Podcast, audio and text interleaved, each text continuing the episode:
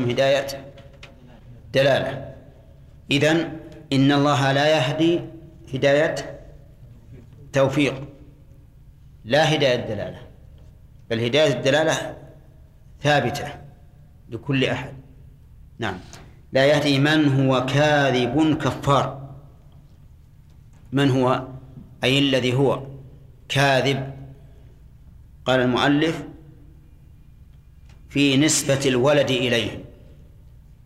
في نسبة الولد إليه والذين نسبوا الولد إليه هم اليهود والنصارى والمشركون. ثلاثة أما اليهود فقالت عزير ابن الله وأما النصارى فقالوا المسيح ابن الله وأما المشركون فقالوا الملائكة بنات الله. والآية كما تشاهدون من هو كاذب عامة لكن كأن المؤلف خصصها بنسبة الولد إلى الله لقوله فيما بعد لو أراد الله أن يتخذ ولدا لاصطفى مما يخلق ما يشاء. نعم. كأن المؤلف خصها بنسبة كأن المؤلف خصها بنسبة الولد إليه لقوله تعالى لو أراد الله أن يتخذ ولدا. واضح؟ وإلا فلو نظرنا إلى الآية كاذب لكانت مطلقة. لم تقيد بنسبة الولد إلى الله عز وجل لكن المؤلف قيدها باعتبار أو بقرينة السياق. كفار كفار هذه يحتمل أن تكون صيغة مبالغة ويحتمل أن تكون للنسبة. فإن كانت النسبة صارت صفة لازمة. كما نقول نجار وحداد وخشاب وبناء وما أشبه ذلك. وإن كانت صيغة مبالغة لم تكن صفة لازمة لكنها تدل على الكثرة. وعلى كل حال فسواء للمبالغة أو أو للنسبة فالمراد بها الكفور بالله عز وجل. وقال المؤلف بعبادته غير الله. نعم. ولا شك أن هذا كفر عبادة غير الله. وتخصيص الكفر هنا بعبادة غير الله يؤيده السياق. وهو قوله فيما سبق والذين اتخذوا من دونه أولياء ما نعبدهم إلا ليقربونا إلى الله. قال الله تعالى لو أراد الله أن يتخذ ولدا كما قالوا اتخذ الرحمن ولدا لاصطفى مما يخلق ما يشاء. لو هذه شرطية الشرط الذي فيها أراد وجوابه لاصطفى مما يخلق ما يشاء. واعلم أن لو الشرطية إذا كان جواب الشرط فيها مثبتا فالأكثر اقترانه باللام. لو أراد الله لاصطفى. وقد يأتي غير مقترن باللام كقوله تعالى لو نشاء جعلناه أجاجا أما إذا كان منفيا فإنه لا يقترن باللام كما قال الشاعر ولو نعطى نعم نعم. وهو كثير الأمثلة في هذا لكن قد يقترن باللام كقول الشاعر. ولو نعطى الخيار لما افترقنا ولكن لا خيار مع الليالي. لو أراد الله أن يتخذ ولدا أراد إرادة كونية فتكون بمعنى المشيئة. يعني لو شاء الله أن يتخذ ولدا يعني أن يجعل لنفسه ولدا كما قالوا اتخذ الرحمن ولدا لاصطفى اصطفى من الصفوة وهو خيار الشيء. فيكون معنى اصطفى اختار لاصطفى مما يخلق أي من الذي يخلق ما يشاء. وما هنا؟ مفعول اصطفى أي لا اصطفى ما يشاء مما يخلقه وقوله مما يخلق. هذه اسم موصول أعني ما والعائد محذوف والتقدير مما يخلقه. وعبر بما دون من؟ مع أنهم قالوا الملائكة بنات الله وزين بن الله المسيح بن الله فعبر بما؟ لأنها أعم من من؟ لأنها أعم من من؟ هذا من وجه من وجه آخر أنه إذا أريد إذا أريد ملاحظة الصفة فإنه يعبر بما عن من؟ إذا أريد ملاحظة الصفة فإنه يعبر بما عن من. وهنا يراد ملاحظة الصفة وهي العبادة. وانظروا إلى مثال يتضح به ما قلنا. قال الله تعالى فانكحوا ما طاب لكم من النساء ولم يقل من؟ لأنه ليس المقصود عين المرأة إنما المقصود الوصف. فلهذا عبر بما عن من؟ لا اصطفى مما يخلق أي من مخلوقاته.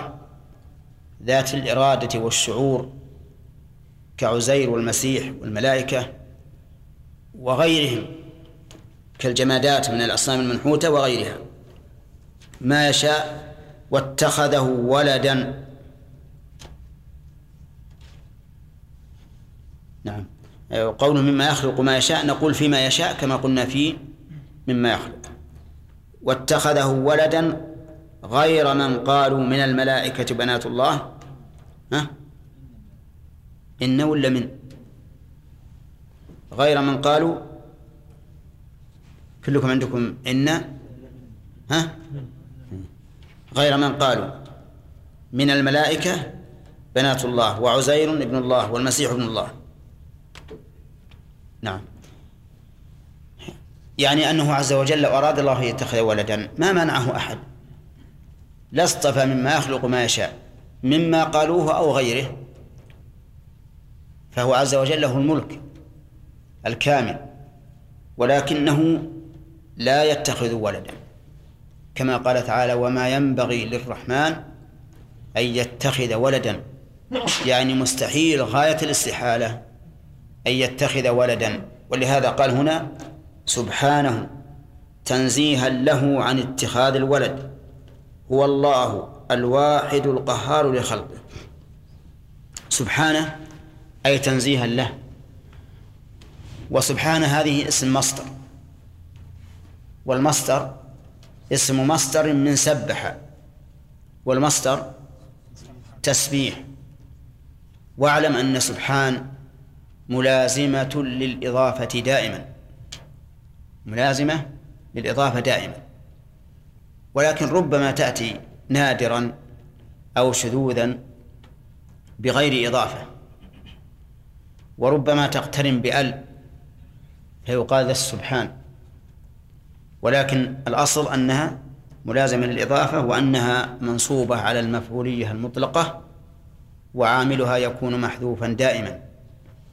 والمراد تنزيها له. وقول المؤلف عن اتخاذ الولد إنما خصه باتخاذ الولد لأن السياق في ذلك. وإلا فإنه منزه عن اتخاذ الولد وعن كل عيب ونقص. نعم. فإذا قال قائل هل في اتخاذ الولد من عيب؟ فالجواب نعم. فيه عيب لأنه يدل على احتياج الوالد للولد.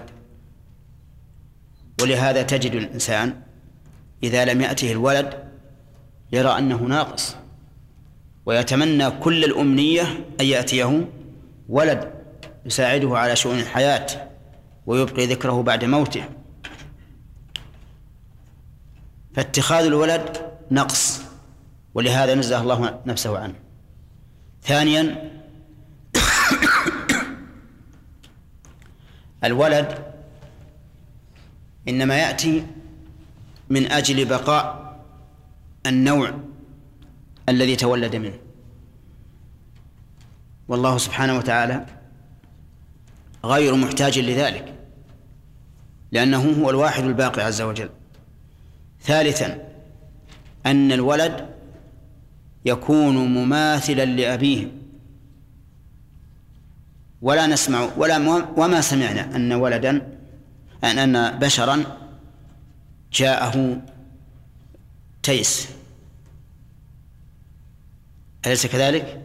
وإنما يأتيه ولد مثله. فلو فرض أن الله اتخذ ولدا لكان الولد مثل الله عز وجل. والله تعالى منزه عن أن يماثله أحد. إذن ففي هذه الوجوه الثلاثة يتبين أن الولد ممتنع على الله غاية الامتناع. ثم إن الله أيضا ذكر مانعا رابعا وهو أنه ليس له زوجة. أنه ليس له زوجة. فقال تعالى ولم تكن له صاحبة وخلق كل شيء وهو بكل شيء عليم.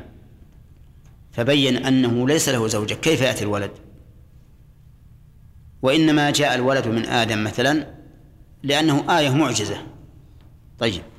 ثم هو الله الواحد. هو الله.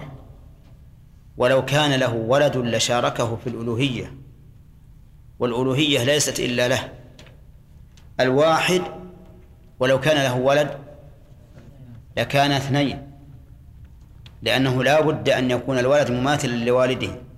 والله واحد لا ثاني له عز وجل. القهار القهار صيغة مبالغة و وصيغة نسبة أي أنه ذو القهر الدائم المتكرر. فكم من من ذي جبروت قهره الله عز وجل؟ ما أكثر. الرجال والأمم ذوات الجبروت التي قهرها الله عز وجل. من فوائد هذه الآية أن من كان كاذبا كفارا فإن الله لا يوفقه. لقوله إن الله لا يهدي من هو كاذب كفار. ومن فوائدها التحذير من الكذب وخصال الكفر. وأن الكذب سبب لمنع الهداية. وذلك لأن الحكم إذا علق بوصف هذه القاعدة التي يمكن أن نطبق عليها هذه الفائدة أن الحكم إذا علق بوصف وجد بوجوده وانتفى بانتفائه. ويدل لهذا أن النبي صلى الله عليه وسلم قال إياكم والكذب فإن الكذب يهدي إلى الفجور وإن الفجور يهدي إلى النار. ومن فوائد الآية الكريمة أن الصدق سبب للهداية. وجهه أنه إذا كان الكذب سببا للغواية فضده سبب لضده. يكون الصدق سببا للهداية. ويتفرع على هذه هذه الفائدة الترغيب في الصدق. الترغيب في الصدق. ولكن الصدق مع من؟ الصدق مع الله ومع رسول الله ومع عباد الله. الصدق مع الله بالإخلاص له ومع الرسول باتباعه ومع ومع عباد الله بحسن المعاملة. فعليك بالصدق فإن الصدق يهدي إلى البر وإن البر يهدي إلى الجنة ولا يزال الرجل يصدق ويتحرى الصدق حتى يكتب عند الله صديقا. جعلنا الله وإياكم منه. يقول بعض السفهاء الكذب منجات الكذب منجات ويقول بعض الباعة الكذب مسامير السلع. نعم. صح هذا؟ آه. ماذا نقول؟ نقول الكذب مهلكة والصدق منجاة وبالنسبة للسلع الذين يبيعون يشترون يقول اكذب لأجل تحكم السلع. مثل المسامير للأبواب. ماذا نقول له؟ نقول بل اصدق فإن هذا هو المسامير حقيقة هو الذي يثبت البركة. لكن الكذب منفقة للسلعة ممحقة للكسب؟ طيب. من فوائد هذه الآية أيضا أن الكفر سبب للغواية. يقول من هو كاذب؟ كفار. ويؤيد هذا قوله تعالى فلما زاغوا أزاغ الله قلوبهم. ومن فوائدها التحذير من خصال الكفر. ها. لأن الحكم إذا علق بوصف ثبت بوجوده وانتفى من انتفائه خصال الكفر التي لا تؤدي إلى الكفر المطلق قد تكون سببا والعياذ بالله للغواية. مثل الطعن في النسب النياحة عن الميت قتل المعصوم المسلم. لقوله عليه الصلاة والسلام سباب المسلم فسوق وقتاله كفر. ونعم إيش؟ راح.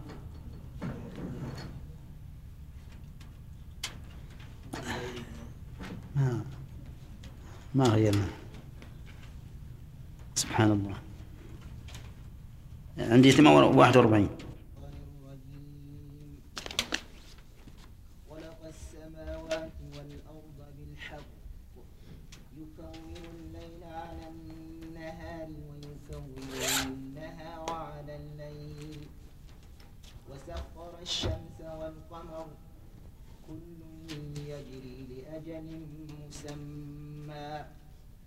ألا هو العزيز الغفار. قدم. على الصفات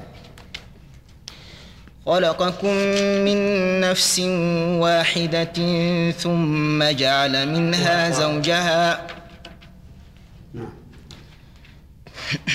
خلقكم من نفس واحدة ثم جعل منها زوجها وأنزل لكم وأنزل لكم من الأنعام ثمانية أزواج يخلقكم في بطون أمهاتكم خلقا من بعد خلق في ظلمات ثلاث. ذلكم الله ربكم له الملك. لا إله إلا هو. فأنا تصرفون. أعوذ بالله من الشيطان الرجيم. قال الله تبارك وتعالى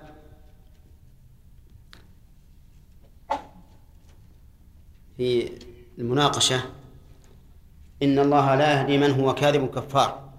ما المراد بالهداية المنفية هنا؟ هداية التوفيق. ما هو الدليل؟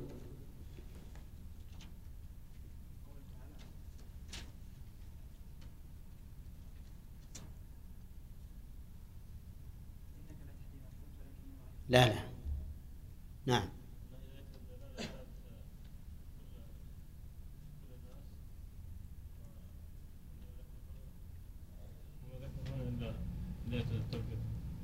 هنا المنفي هنا هداية التوفيق. لماذا لا نجعلها هداية التوفيق والدلالة؟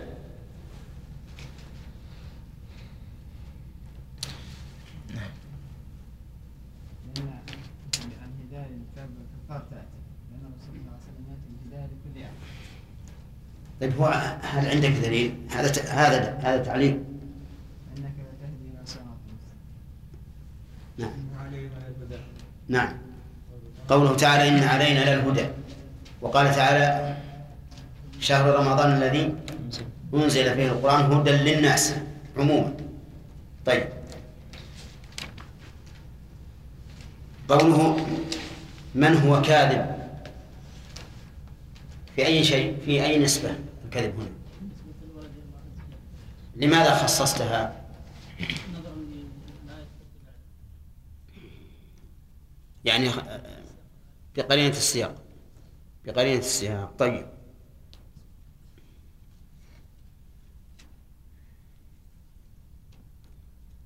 قوله كفار معناها أي كافر. لكن لماذا جاء لماذا جاءت على صيغة فعال؟ مبالغة في الكفر أو نسبة. من باب النسبة نسبة الكفر إليه. طيب. أظن اللي بعدها أخذناها؟ لو أراد الله أن يتخذ ولدا إلى آخره. لو هنا. شرطية. أين أين فعل الشرط وجوابه؟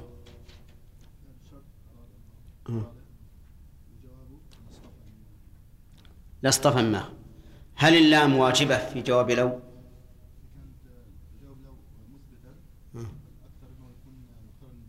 نعم. لا ما هي هكذا الآية؟ لو نشاء. جعلناه وجوجا طيب أحسن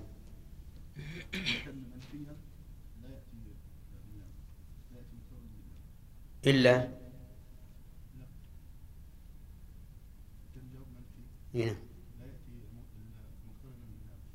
إذا كان منفيا لا يأتي إلا مقترنا بالله.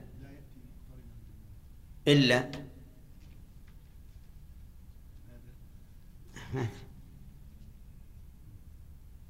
نعم إي نعم. هل هناك شاهد لاقترانه منفيا باللام نعم. نعطى. نعم. ولكن لا خيار مع الليالي. طيب. نأخذ الفوائد. أو أخذناها قبل. نعم. من؟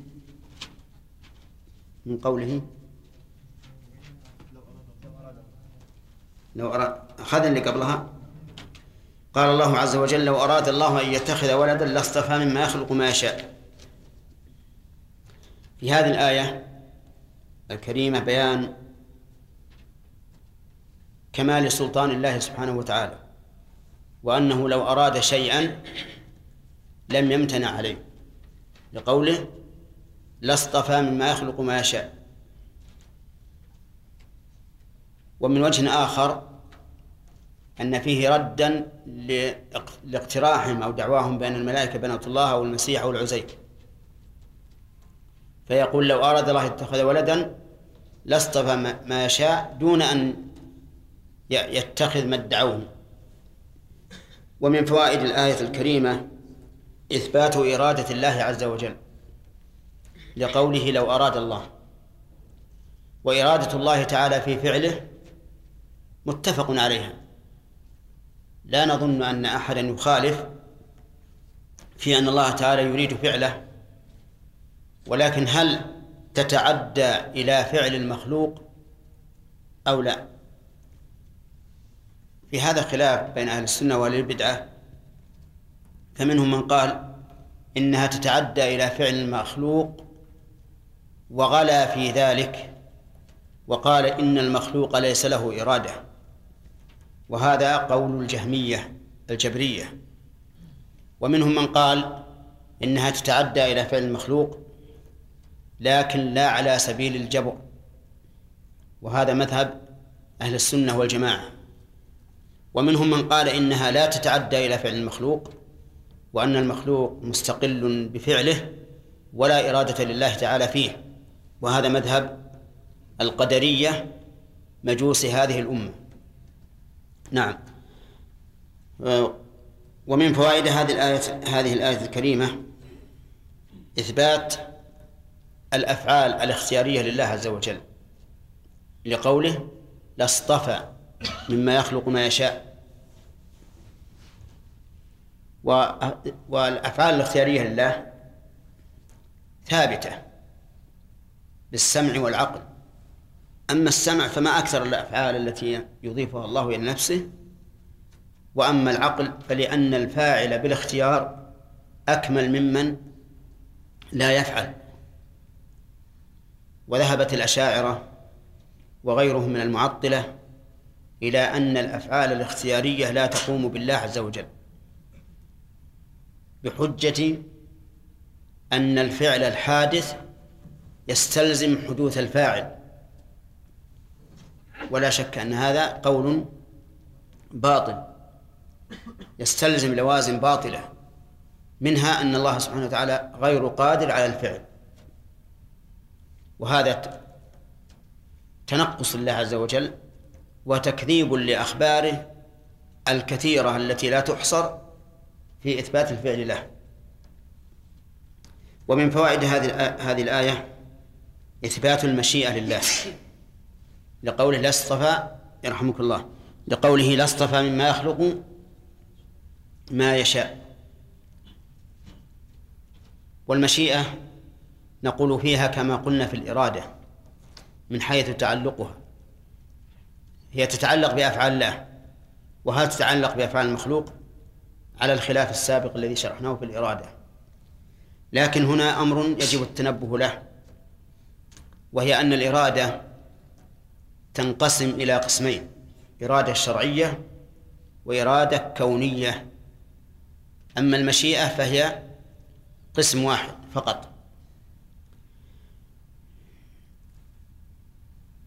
الإرادة الكونية ترادف المشيئة فهي بمعناها فإذا قلت ما أراد الله كان فهو بمعنى ما شاء الله كان. أما الإرادة الشرعية فإنها ترادف المحبة ترادف المحبة أي أنها تتعلق بما يحبه الله عز وجل. فتقول إن الله يريد منا يريد منا أن نشكره. هذه الإرادة شرعية. طيب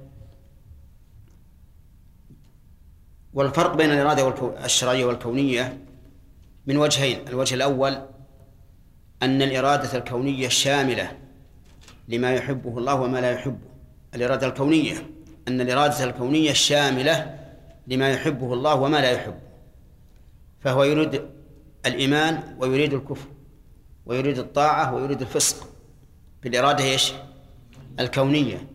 أما الشرعية فإنها لا تتعلق فإنها لا تتعلق إلا فيما يحبه. فقط. فلا يمكن أن تقول إن الله يريد الفسق أي يحبه. هذا مستحيل.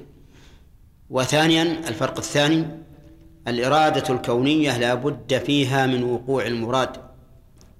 يعني إذا أراد شيئا كونا لا بد أن يقع. والإرادة الشرعية قد يقع وقد لا يقع.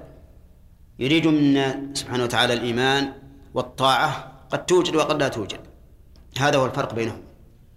وبهذا تنحل إشكالات أوردها القدرية على أهل السنة. فقالوا لهم إذا أثبتتم تعلق إرادة الله بكل شيء حتى في المعاصي لزمكم أن الله يريد الشر. فيكون الله على تقدير قولهم شريرا نسأل الله العافية. ماذا نقول؟ نقول أما الإرادة الشرعية فإن الله لا يمكن أن يريد الشر أبدا. وأما الإرادة الكونية فإنه يريد ما شاء. يريد ما شاء. لكن إرادته كونا للشر له حكمة بالغة كثيرة معروفة. نعم. يقول من فوائد هذه الآية تنزيه الله سبحانه وتعالى عن كل ما وصفه به الكافرون الجاحدون لقوله سبحانه. ومن فوائدها إثبات اسم الله ألو... الله والواحد والقهار ثلاثة أسماء. وكل اسم يثبته الله نفسه فإنه يتضمن الصفة التي اشتق منها. فالله مشتق من الألوهية ففيه إثبات الألوهية صفة من صفاته. الواحد الوحدانية ففيه إثبات الوحدانية لله عز وجل. القهار القهر ففيه إثبات القهر لله عز وجل وأنه القهار الغلاب الغالب لكل شيء. ثم قال تعالى مبتدئا ثم قال تعالى خلق السماوات وهذا مبتدأ الدرس اليوم. قال خلق السماوات والأرض بالحق متعلق بخلق.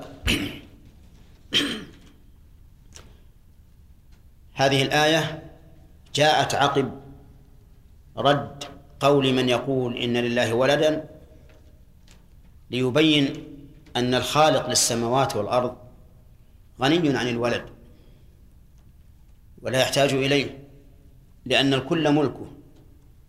ولا يحتاج للولد إلا من كان إلا من كان غير مالك تمام الملك. قوله خلق السماوات. السماوات جمع سماء والسماء يطلق على معنيين. المعنى الأول العلو. وإن كان وإن كان دون السماوات. والمعنى الثاني السماوات المعروفة السقف التي بناها الله عز وجل. فمن الأول قوله تعالى أنزل من السماء ماء. من السماء يعني من السحاب. والسماء ليس في لاصقا في السماء السقف ولكنه في العلو. ومنه قوله تعالى فليمدد بسبب إلى السماء. أي إلى العلو. وأما الثاني ال- الذي هو البناء فهو كثير.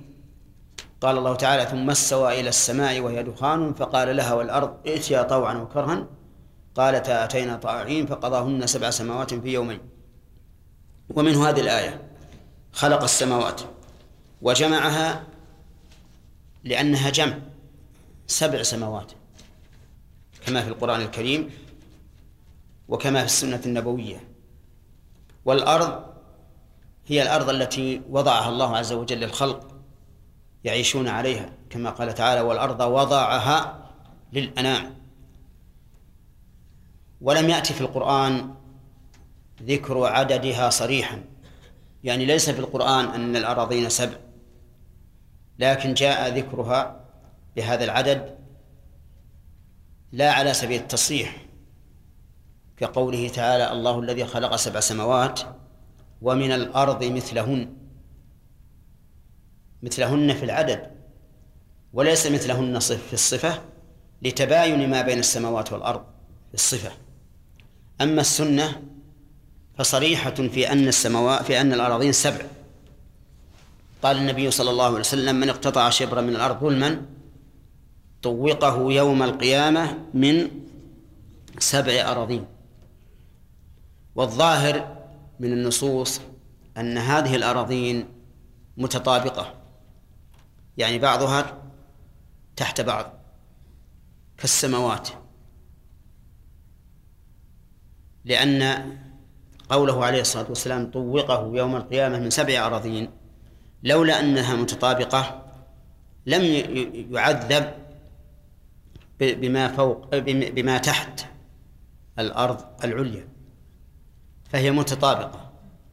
ولكن ذكر العلماء الذين يتكلمون على خلق الأراضين هل هذه الأراضون متباينة منفصل بعضها عن بعض أو هي كتلة واحدة؟ هذا نقول في في الجواب عنه أو في الجواب عليه الله أعلم. لا ندري. لكنه يجب أن نؤمن بأن هناك سبع أراضين كما جاء ذلك في النصوص. وقوله بالحق متعلق بخلق يعني أن خلقه إياها بالحق. الحق أي أنه أنه خلقها حقا لا خالق لها غيره. هذه واحد. والثاني بالحق أي من أجل الحق.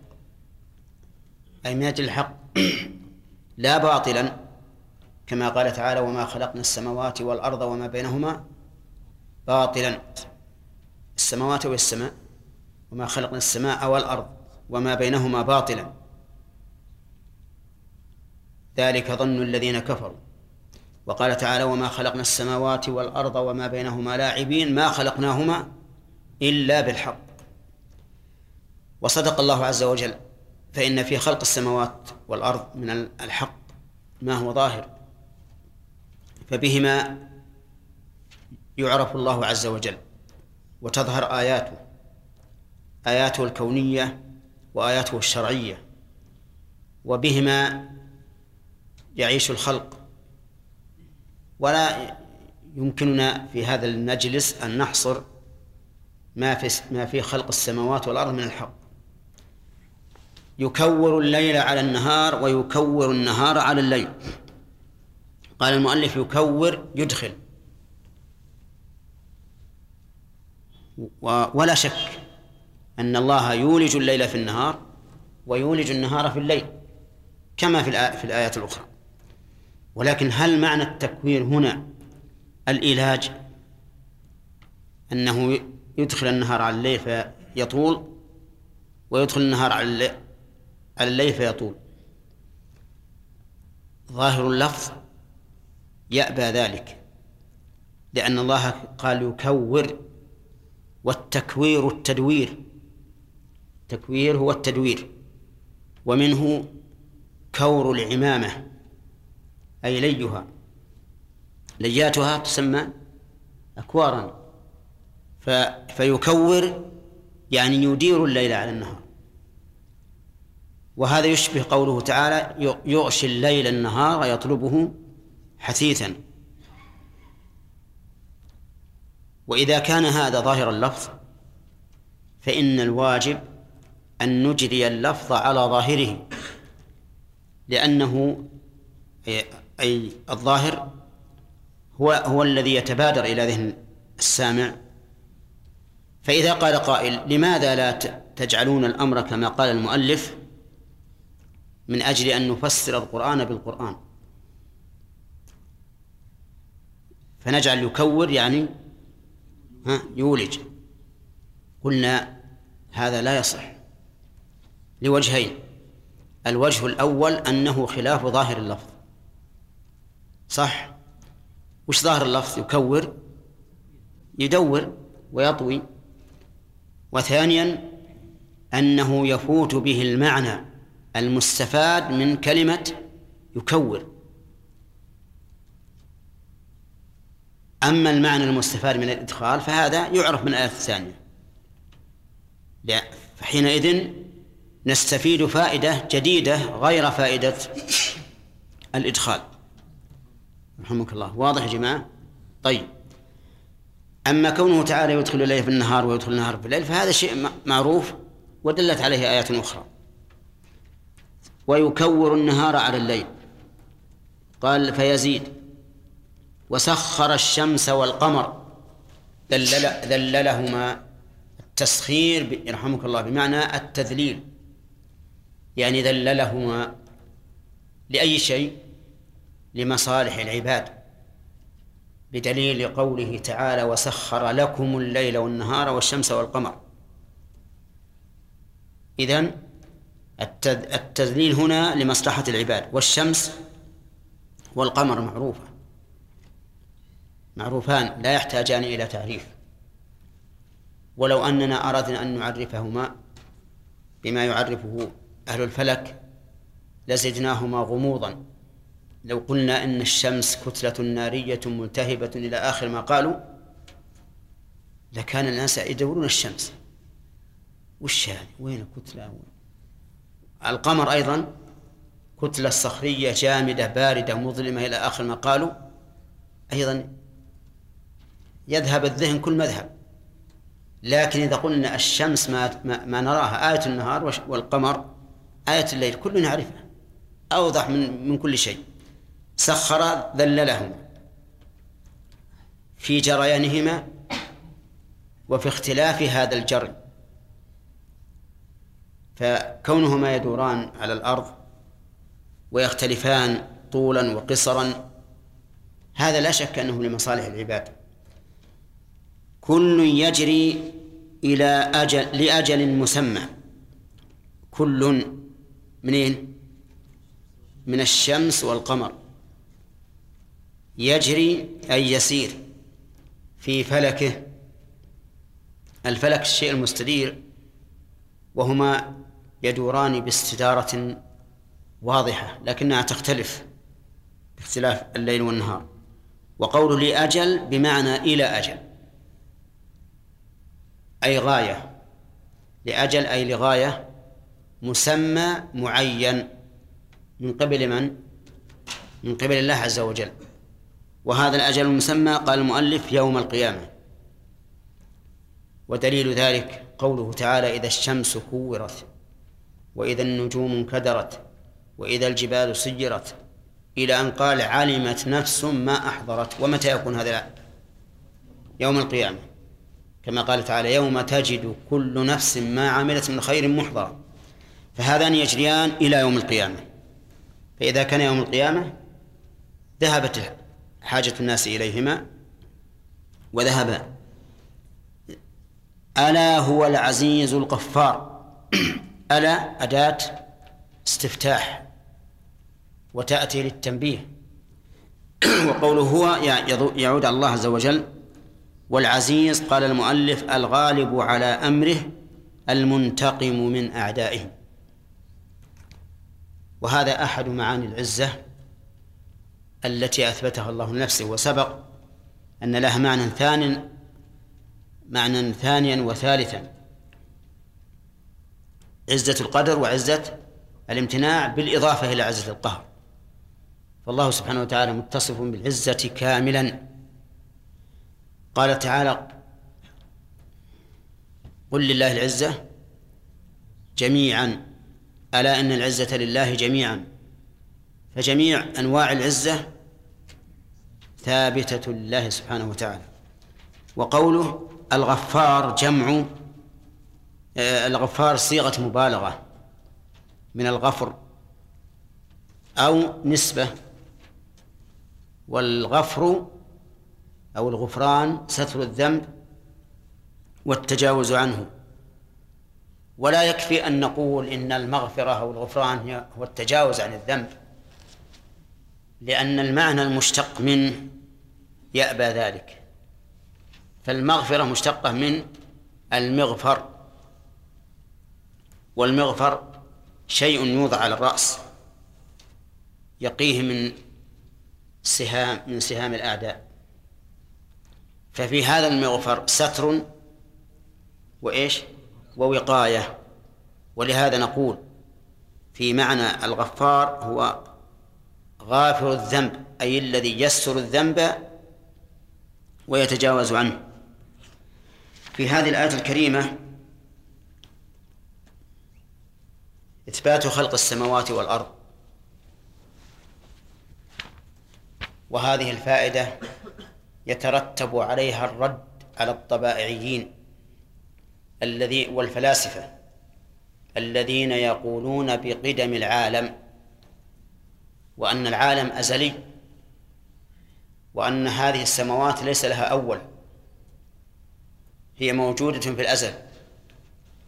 فإن هذه الآية ترد عليهم لأنه يقول خلق السماوات أي أوجدها بعد العدم. ومن فوائد الآية أن السماوات عدد. وجهه الجمع لأن الجمع يدل على العدد. وقد بينت النصوص الأخرى أنها سبع. ومن فوائد الآية الآية الكريمة أن خلق السماوات والأرض بالحق وضده الباطل فلم تخلق باطلا وسودا ولعبا. ومن فوائدها أيضا أن أن الخالق هو الله. لقوله الخالق للسماوات والأرض هو الله لقوله بالحق على أحد المعنيين اللذين أشرنا إليهم. ومن فوائد الآية الكريمة إثبات كروية الأرض. من قوله يكور الليل على النهار. ومعلوم أن الليل والنهار يتعاقبان على الأرض. فإذا كان سيرهما تكويرا دل على أن الأرض كروية. ومن فوائدها إثبات قدرة الله عز وجل بتكوير الليل والنهار. وقد أشار الله إلى ذلك في قوله قل أرأيتم إن جعل الله عليكم الليل سرمدا إلى يوم القيامة؟ من إله غير الله يأتيكم بضياء أفلا تسمعون؟ قل أرأيتم إن جعل الله عليكم النهار سرمدا إلى يوم القيامة؟ من إله غير الله يأتيكم بليل تسكنون فيه أفلا تبصرون؟ لو اجتمع الخلق كلهم على أن يأتوا بالليل في موضع النهار أو بالنهار في موضع الليل ما استطاعوا. ففي هذا بيان كمال قدرة الله عز وجل حيث يكور الليل على النهار ويكور النهار على الليل. ومن فوائد الآية الكريمة بيان نعمة الله علينا بتسخير الشمس والقمر لقوله وسخر الشمس والقمر ومن فوائدها أن الشمس والقمر يجريان في فلكهما. يجريان ففيه الرد على من زعم أن تعاقب الليل والنهار يكون بدوران الأرض. فإن الآية صريحة بأن الشمس تجري والقمر يجري. وعلى الأقل نقول هي ظاهرة في ذلك. وإذا كان لدينا ظاهر من الكتاب والسنة فإنه لا يجوز لنا أن نعدو هذا الظاهر إلا بدليل بين يسوغ لنا أن نخالف هذا الظاهر.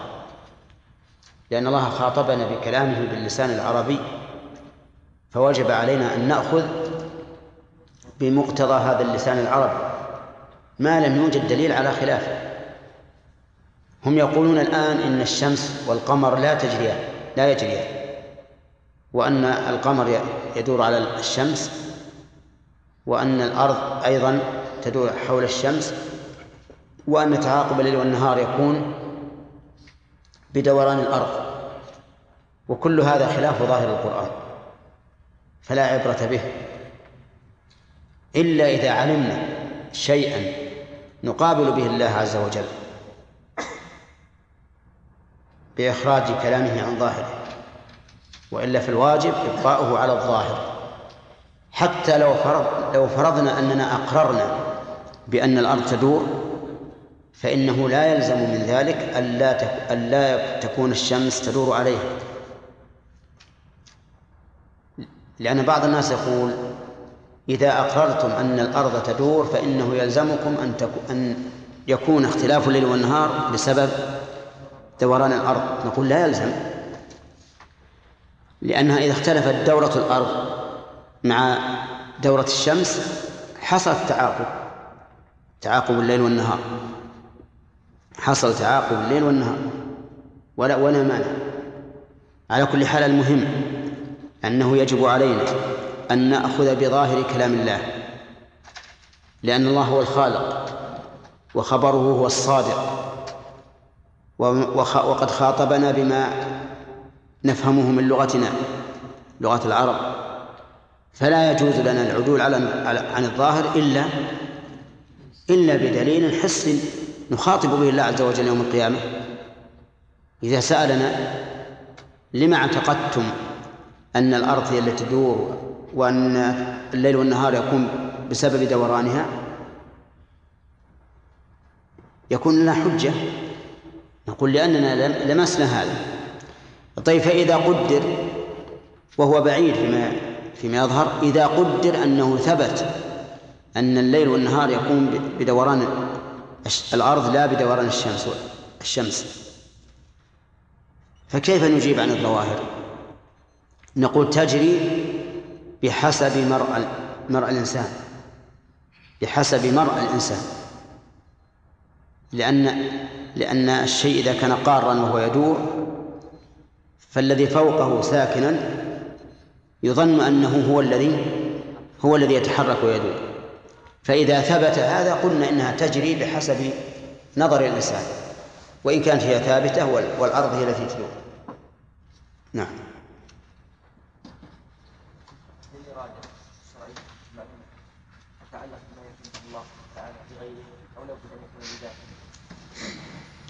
لا عموما. تشمل يعني. الظاهر عموما لأن الله إذا شرع الشيء لكن لا يمكن أن يشرع الله شيء يكرهه. لا يكون محبوبا محبوبا لغيره مصلحة لغيره. مثل إيش؟ ما ما ما ما. أظن الأمور الشرعية متعلقة بما يحب. مثل الجهاد. ها مثل الجهاد. الجهاد فيه قتل وفيه لكن فيه مصلحة. إيه هو مكروه لنا. كتب عليكم القتال وهو كره لكم. لكن لله ما هو مكروه. لأن الله يحب أن عبده يعني يقاتل في سبيله ويقتل.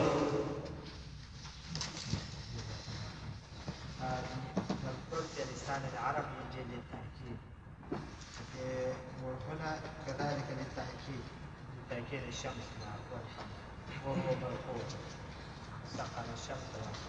لا كل مبتدأ كل مبتدأ أي تأكيد المعنى هنا. الجملة هنا للعموم. أي أما كل يجري فهي استئنافية ما أظنها في محل نصب استئنافية نعم. أعوذ بالله من الشيطان الرجيم. خلقكم من نفس واحدة ثم لكم من الأنعام ثمانية أزواج يخلقكم في بطون قرط هنا نعم. يخلقكم في بطون أمهاتكم خلقا من استرح استرح نعم. يخلقكم في بطون أمهاتكم خلقا من بعد خلق في ظلمات ثلاث ذلكم الله ربكم له الملك. لا إله إلا هو فأنا تصرفون. إن تكفروا فإن الله غني عنكم ولا يرضى لعباده الكفر. وإن تشكروا يرضه لكم ولا تزر وازرة وزر أخرى. ثم إلى ربكم مرجعكم. فينبئكم بما كنتم تعملون. بس. نعم إنه عليم. إنه عليم بذات الصدور. أعوذ بالله من الشيطان الرجيم. قال الله تبارك وتعالى خلق السماوات والأرض بالحق. ما معنى قوله بالحق؟ بندر. نعم حق. خلقها حق. هذا واحد. المعنى الثاني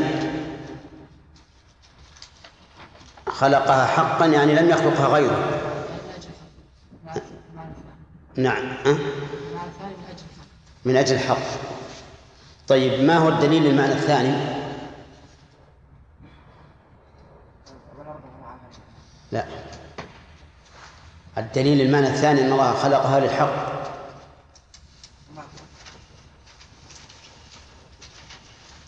نعم. السماء والأرض وما بينهما باطل. نعم. وما آية أخرى وما خلقنا السماوات والأرض وما بينهما لاعبين ما خلقناهما إلا بالحق. نعم. هل في القرآن ما يدل على عدد الأراضين؟ نعم. القرآن يقول تعالى ومن الأرض مثلهن. الله الذي خلق سبع سماوات ومن الأرض مثلهن. نعم. لو قال قائل مثلهن في الصفة. هذا السؤال. أي نعم. نقول الله عز وجل ما ما حدد هذا إنما حدد في العدد. ما قال في العدد. ما قال مثلهن في العدد. نعم. لأنها وردت في الحديث. لا لا. نبي من نفس الآية لأن الله قال السماوات العدد قال سبع سماوات فلا- فيكون المماثلة في الأرض في العدد إيه لكن لو قال قائل مثلهن في الصفة لأنك إذا قلت فلان مثل فلان يعني في الصفة. لأن الله ذكر خلق سبع سماوات فتكون الصفة نعم. المثلية في الأصل تختلف في العدد والكيفية ولكن لا- يوجد مماثلة بين الأرض والسماوات من حيث الصفة إنها تختلف تماما عنها. أي نعم. المماثلة في الصفة مستحيلة. السماوات كبيرة ورفيعة ومحيطة بالأرض ولا يمكن أن تكون الأرض مثلها في الصفة. إذا تعين أن يكون مثلها في العدد لأنه قال سبع سماوات ومن الأرض مثلهن أي عددا لا صفة. طيب العامر ما حضر طيب يكور الليل على النهار. ماذا قال المؤلف في يكور؟ لا كلام المؤلف. لا.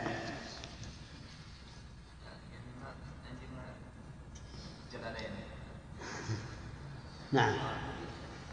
قال معناه يدخل يكون الليل على النهار يعني يدخل الليل في النهار فيزيد الليل. ويكون النهار على الليل فيزيد النهار. طيب وما ما هو المعنى الظاهر؟ أنه يدير. ما ما الدليل على أن هذا هو المعنى الظاهر؟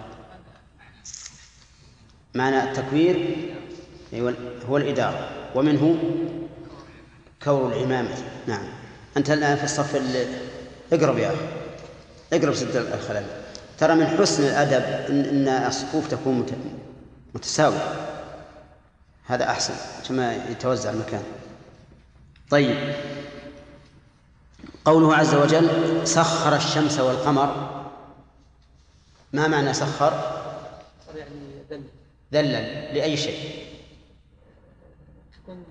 ذللها لأي شيء.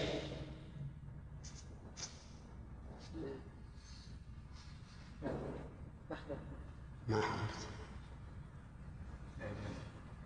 للعباد. ما هو الدليل على أن المراد تذليلها للعباد؟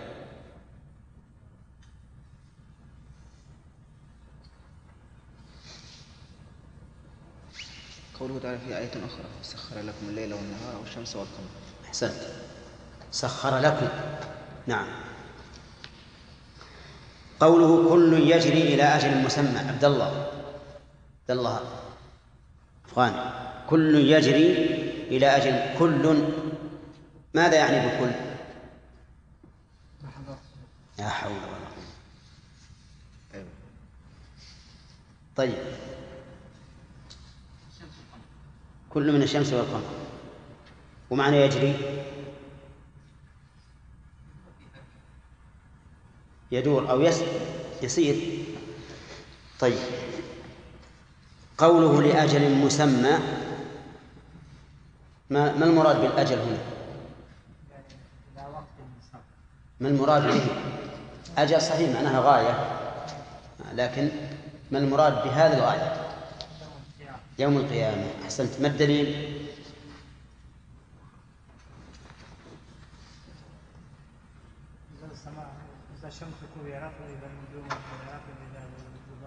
أحسنت. تمام. طيب.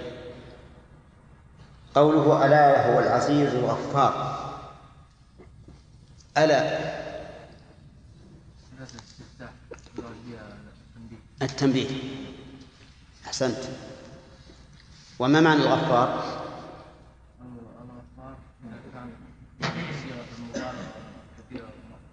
من الغفر ها وهو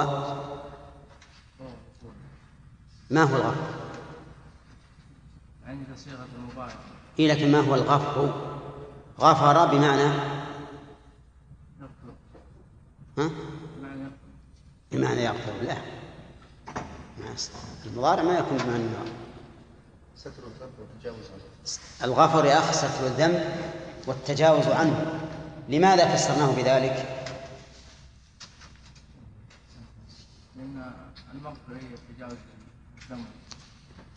لماذا فسرناه بالستر والتجاوز؟ ولم نفسره بالتجاوز فقط.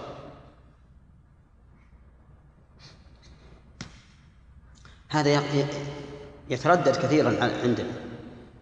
نعم حمد أحمد.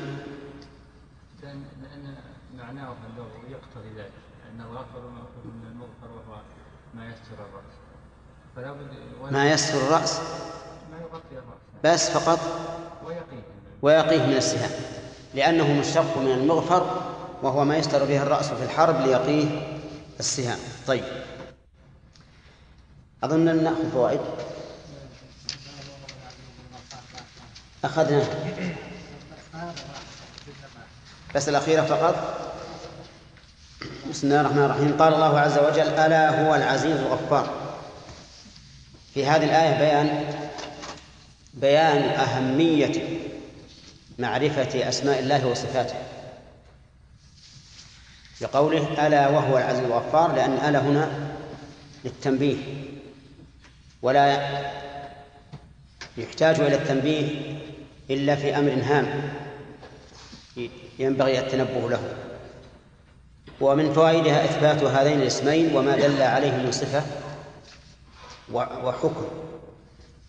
وهما العزيز والغفار. والقاعدة في باب الأصول أصول العقيدة أن كل اسم من أسماء الله فهو متضمن لصفة. وقد وقد يتضمن مع الصفة حكما وهو ما يسمى بالأثر إذا كان متعديا وإن لم يكن متعديا ففيه الاسم والصفة. فمثلا الحي من أسماء الله من أسماء الله متضمن لصفة وهي الحياة لكنه لا يتعدى للغير لا يتعدى للغير لأن الحي وصف لازم للمو... يعني لا يتعدى الموصوف. الغفار اسم من أسماء الله متضمن لصفة وهي المغفرة متعد للغير وهو أنه يغفر الذنوب. فهذه القاعدة في أسماء الله سبحانه وتعالى أن كل اسم منها متضمن لصفة وقد يكون متضمنا للحكم الناتج أو النابع من هذه الصفة متى؟ إذا كان متعديا.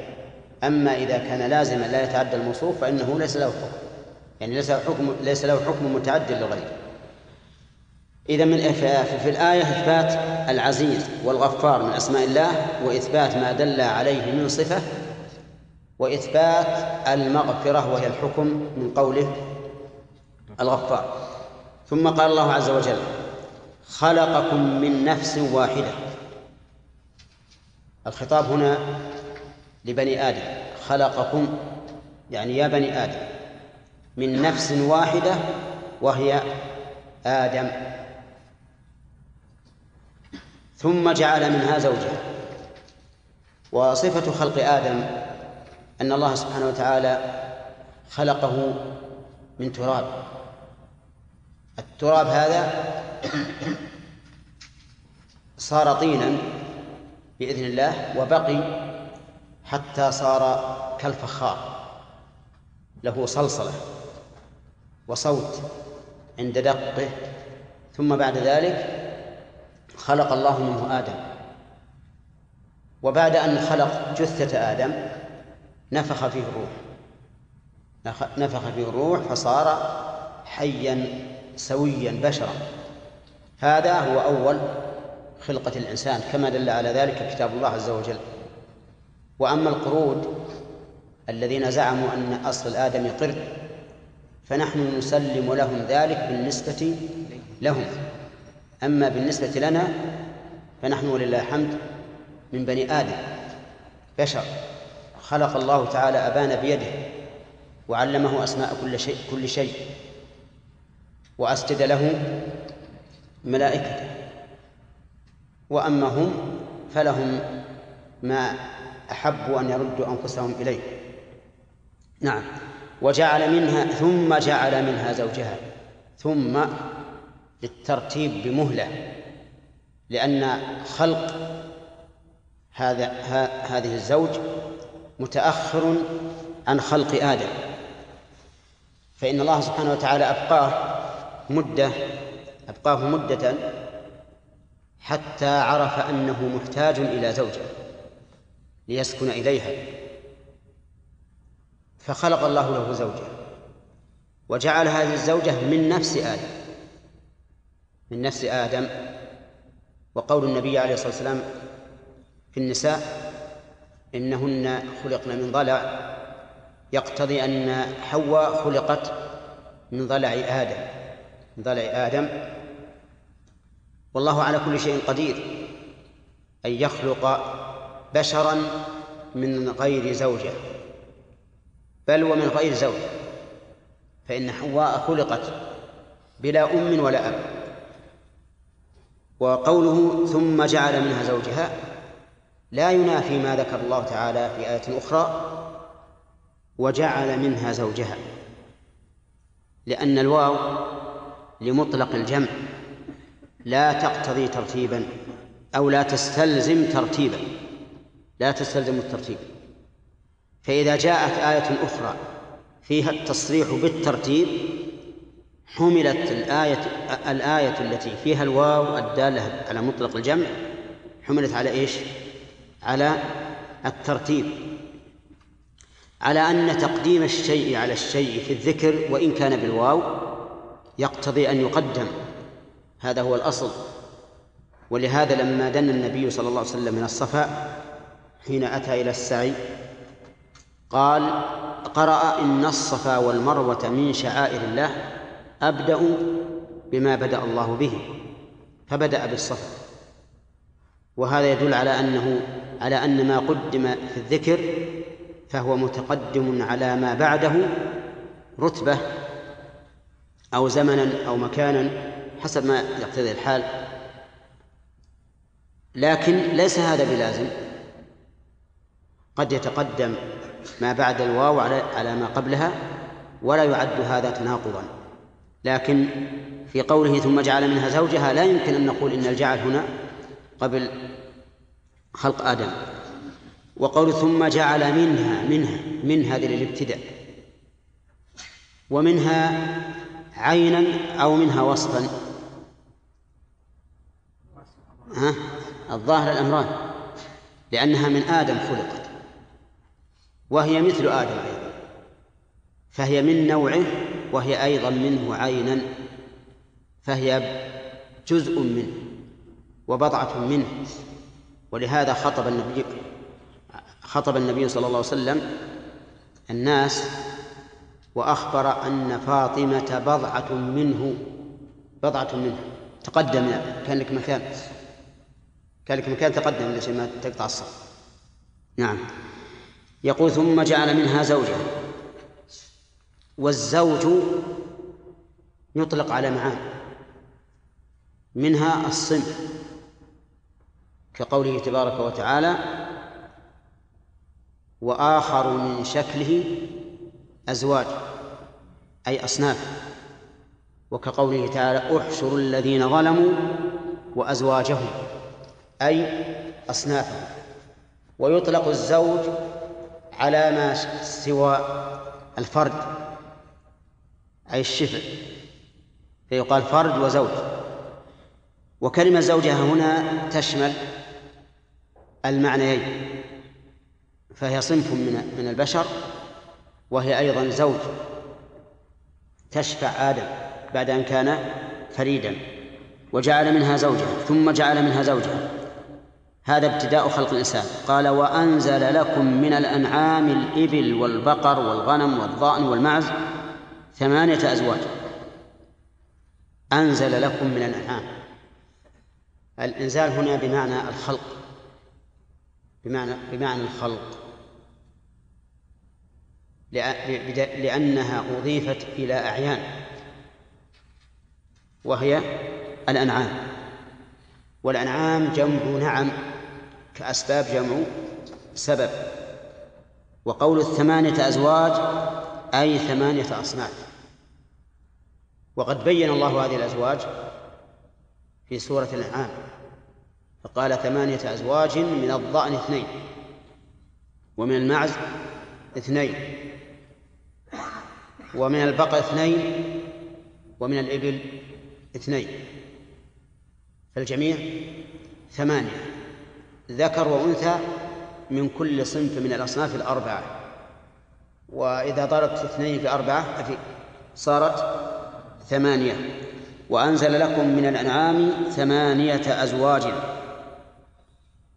قال المؤلف رحمه الله من كل من كل زوجان ذكر وأنثى كما بين في سورة الأنعام. ثم قال يخلقكم في بطون أمهاتكم خلقا من بعد خلق. لما ذكر الله ابتداء الخلق الأول وهو آدم ذكر ابتداء الخلق الثاني وهو النوع الإنساني. النوع الإنساني كيف خلق؟ فقال يخلقكم في بطون أمهاتكم في للظرفية. والبطون جمع بطن. والأصل أن هذه المادة الباء والطاء والنون خلاف الظهور. خلاف الظهور. فالبطون خفية والظهور ظاهرة. ومن أسماء الله؟ الظاهر الباطن الظاهر العالي والباطن الذي لا يكون دونه شيء. فهنا البطون إذن جمع بطن وهو مشتق من من البطون أيضا. بطن الشيء بطونا أي خفيا وقوله أمهاتكم جمع أم. أو أمها. ويقال أمات لغير العاقل. ويقال في العاقل أمهات. يقول أمهاتكم خلقا مصدر يخلق من بعد خلق أي خلقا متطورا. ينتقل من خلق إلى آخر. قال المؤلف في تفسيره أي نطفا ثم علقا ثم مضغا. وقد أشار الله تعالى إلى هذه الأصول في قوله يا أيها الناس إن كنتم في ريب من البعث فإنا خلقناكم من تراب ثم من نطفة ثم من علقة ثم من مضغة مخلقة وغير مخلقة. من تراب باعتبار آدم. من نطفة باعتبار النوع الإنسان ثم من علقة ثم من مضغة مخلقة وغير مخلقة. المضغة هي قطعة اللحم بقدر ما ينضغ. وقد بين النبي صلى الله عليه وسلم مدة هذا التطور في حديث ابن مسعود رضي الله عنه. قال إن أحدكم يجمع خلقه أربعين يوما نطفة ثم يكون علقة مثل ذلك. ثم يكون مضغة مثل ذلك ثم يرسل إليه الملك فينفخ فيه الروح ويؤمر بأربع كلمات بكتب رزقه وأجله وعمله وشقي أم سعيد.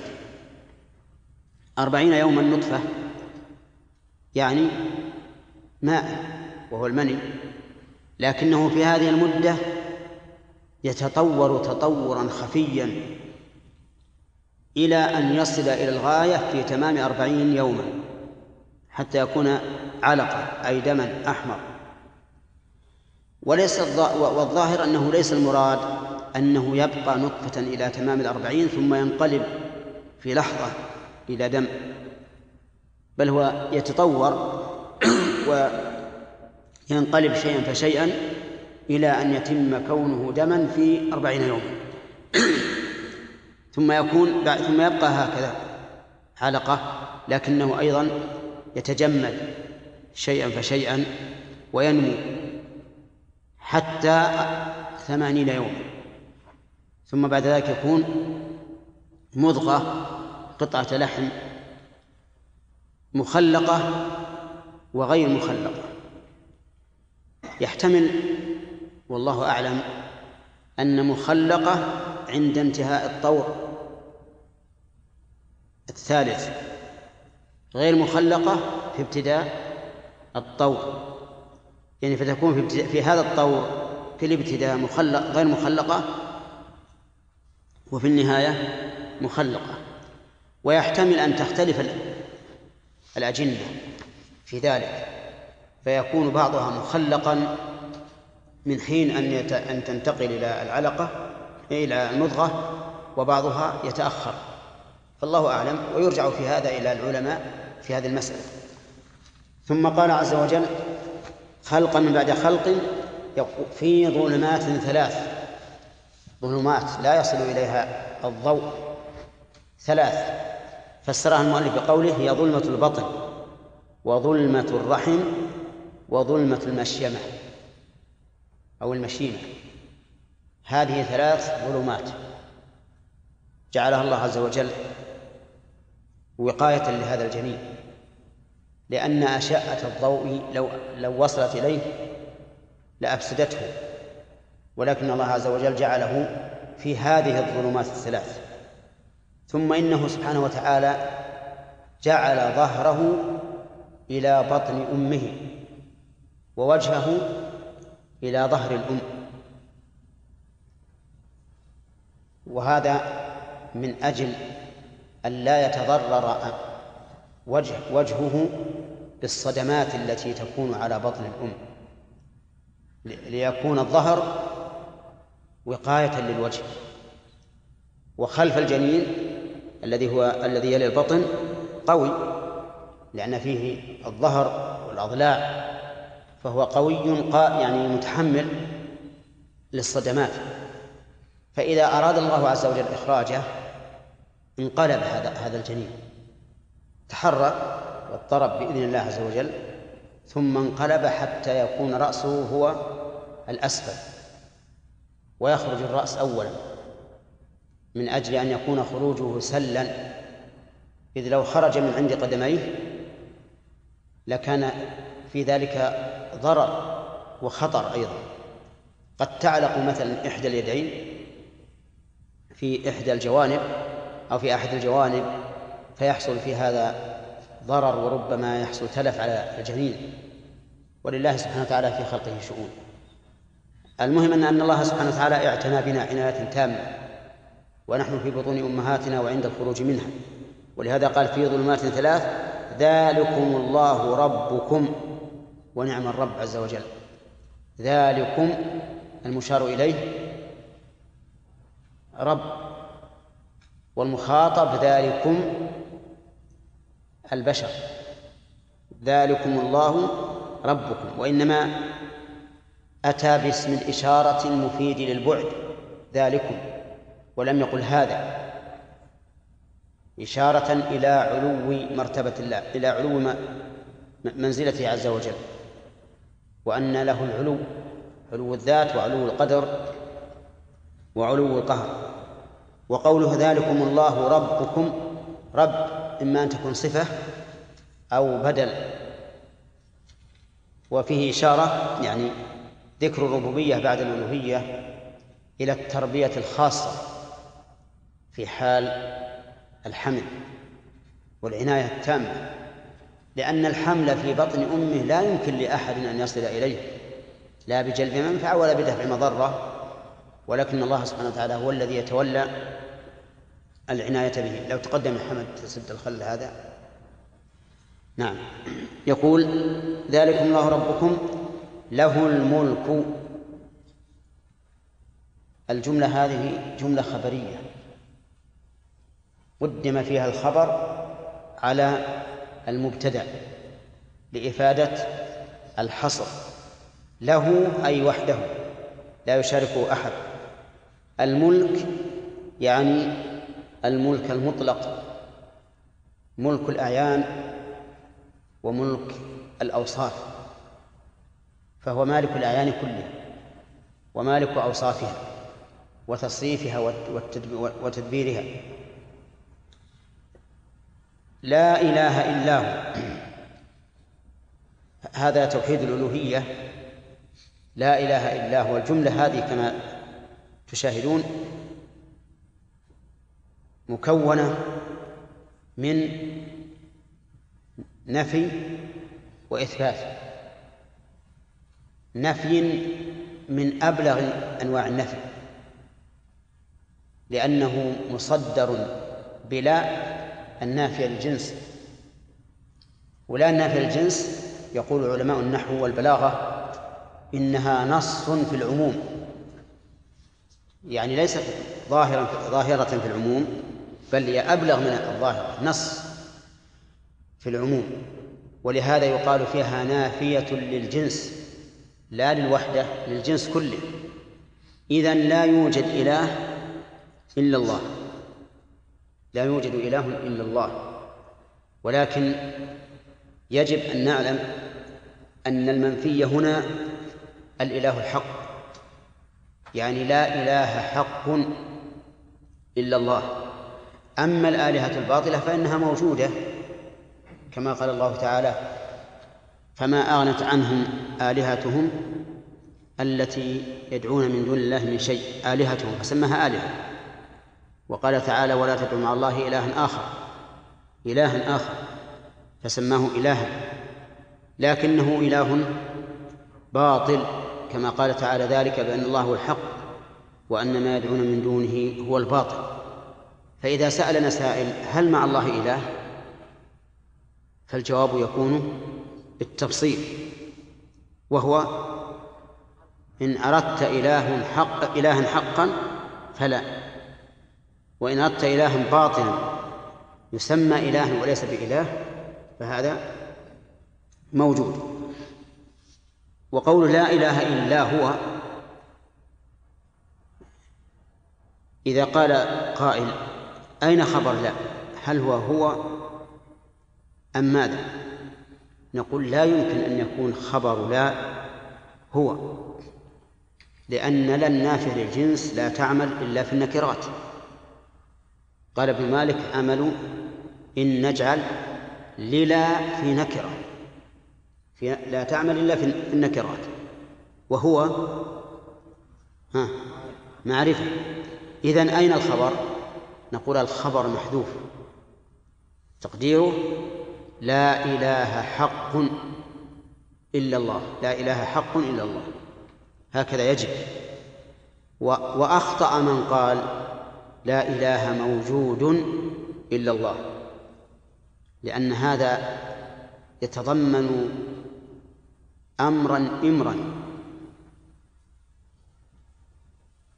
إذ أنك إذا قلت لا إله موجود إلا الله جعلت الآلهة الموجودة جعلتها الله. وهذا خطأ عظيم.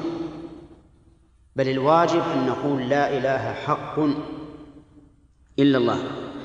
نعم إلا الله. أما في الآية إلا هو. إذا ما محل هو من الإعراب؟ بدل. بدل من الخبر المحذوف. بدل من الخبر المحذوف. طيب يقول فأنا تصرفون. أن اسم استفهام والمراد به التوبيخ والتعجب. يعني كيف تصرفون عن عبادة الله عز وجل؟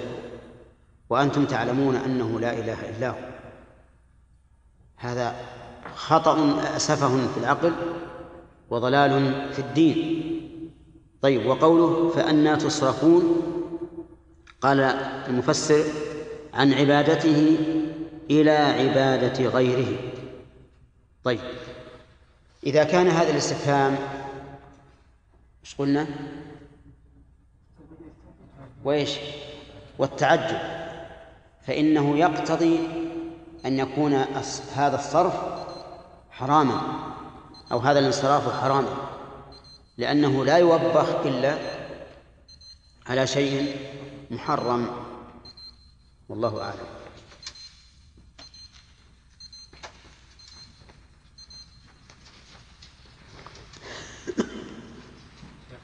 نعم.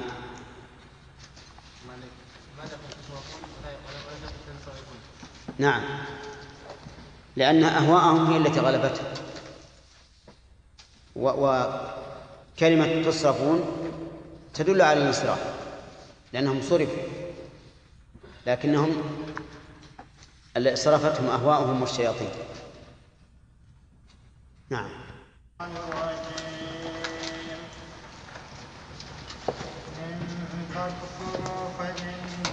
الله غني عنكم ولا يرضى لعباده الكفر.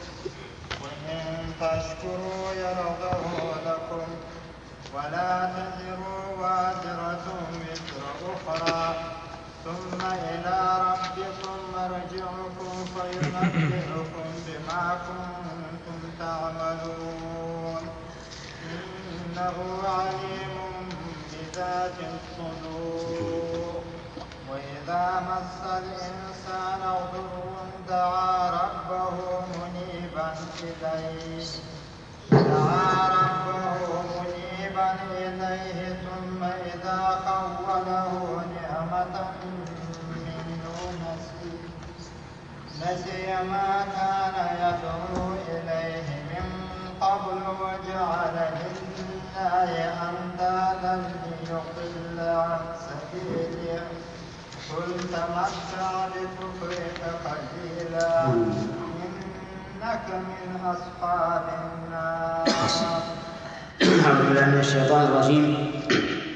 قال الله تبارك وتعالى خلقكم من نفس واحدة ثم جعل منها زوجها. ما المراد بالنفس هنا؟ آدم. وما معنى قوله وجعل منها من هنا؟ ابتداء. لأن حواء من ضلع آدم نعم. قوله تعالى ثمانية أزواج. ما هذه الأزواج؟ ما حضرت. نعم. نعم. والابن من كل واحد ذكر وأنثى. نعم. اصل مع الإخوان. بالصف قوله تعالى يخلقكم من بعد في بطون أمهاتكم خلقا من بعد خلق. صف لنا هذا الخلق من بعد الخلق. الله عز وجل في سورة الحج. إن كنتم في ريب من البعث فإنا خلقنا نعم. قال نعم. تعالى نعم صح. إن كنتم في من البعث فإنا خلقناكم من تراب ثم من نطفة ثم من علقة ثم من مضغة مخلقة وغير مخلقة لنبين. أحسنت. كم مقدارها كما جاءت في السنة؟ نعم. كما في حديث مسعود يجمع يجمع خلق أحدكم في بطن أمه أربعين يوما نطفة ثم يكون مضغة علقة مثل ذلك ثم يكون مضغة مثل ذلك. هذه مائة وعشرون. وعشرون يوم أحسنت. طيب. قوله عز وجل له الملك تفيد فيها ما يفيد الحصر فما طريقه بتقديم الخبر المبتدئ. تقديم الخبر المبتدا طيب ما هي القاعدة في هذا؟ القاعدة؟ نعم. آه، إذا قدم الحصر على المبتدأ فنعمل بالحصر. بس المبتدأ الخبر عن المبتدا فقط؟ ما هناك قاعدة عامة؟ تقديم ما حقه التأخير يكون الحصر أحسنت. إذا قدم حقه التأخير سواء كان خبر أو مفعولا به أو أو غير ذلك فإنه يفيد الحصر. طيب. الملك لله. يا سامي. طيب الملك لله. كيف تجمع بين هذا وبين قوله تعالى أو ما ملكت أيمانكم؟ هذا فأثبت ملكا لغير الله يعني شيخ يقول هذا بالنسبة لآدم هذا ملك خاص يعود على الآدم أما الملك الذي أطلق في الآية هذا ملك عام بالله مم. عز وجل. يعني أن ملك الله سبحانه وتعالى ملك عام مطلق. عام يعني شامل لكل شيء. مطلق يتصرف كما شاء. أما ملك الآدمي فهو خاص. ومقيد. صح؟ ها؟ مقيد بما في يديه خاص هذا هذا هذا معناه بما يديه. مقيد يعني بمقتضى الشرع ولهذا لا يملك الإنسان أن يتلف ماله بسدى طيب إذا هذا الجمع أن ملك الله مطلق. عام مطلق عام لكل شيء مطلق غير مقيد يفعل ما شاء. ملك الآدمي خاص مقيد خاص بما يملكه فقط فملكي ليس ملكا لك. مثلا مقيد بماذا؟ بالشرع. لا يملك الإنسان أن يتصرف كما شاء في في ملكه. نعم. قوله تعالى فأنا تصرفون. الاستفهام هنا؟ نعم. ها؟ أول مرة أول مرة. الله يحييك. نعم.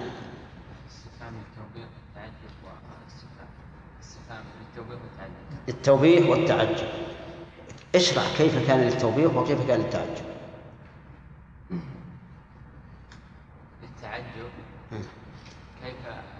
يعبدون غير الله الذي خلقهم والذي وله الملك والذي جعل الذي له الملك طيب يعني هذا أمر عجب.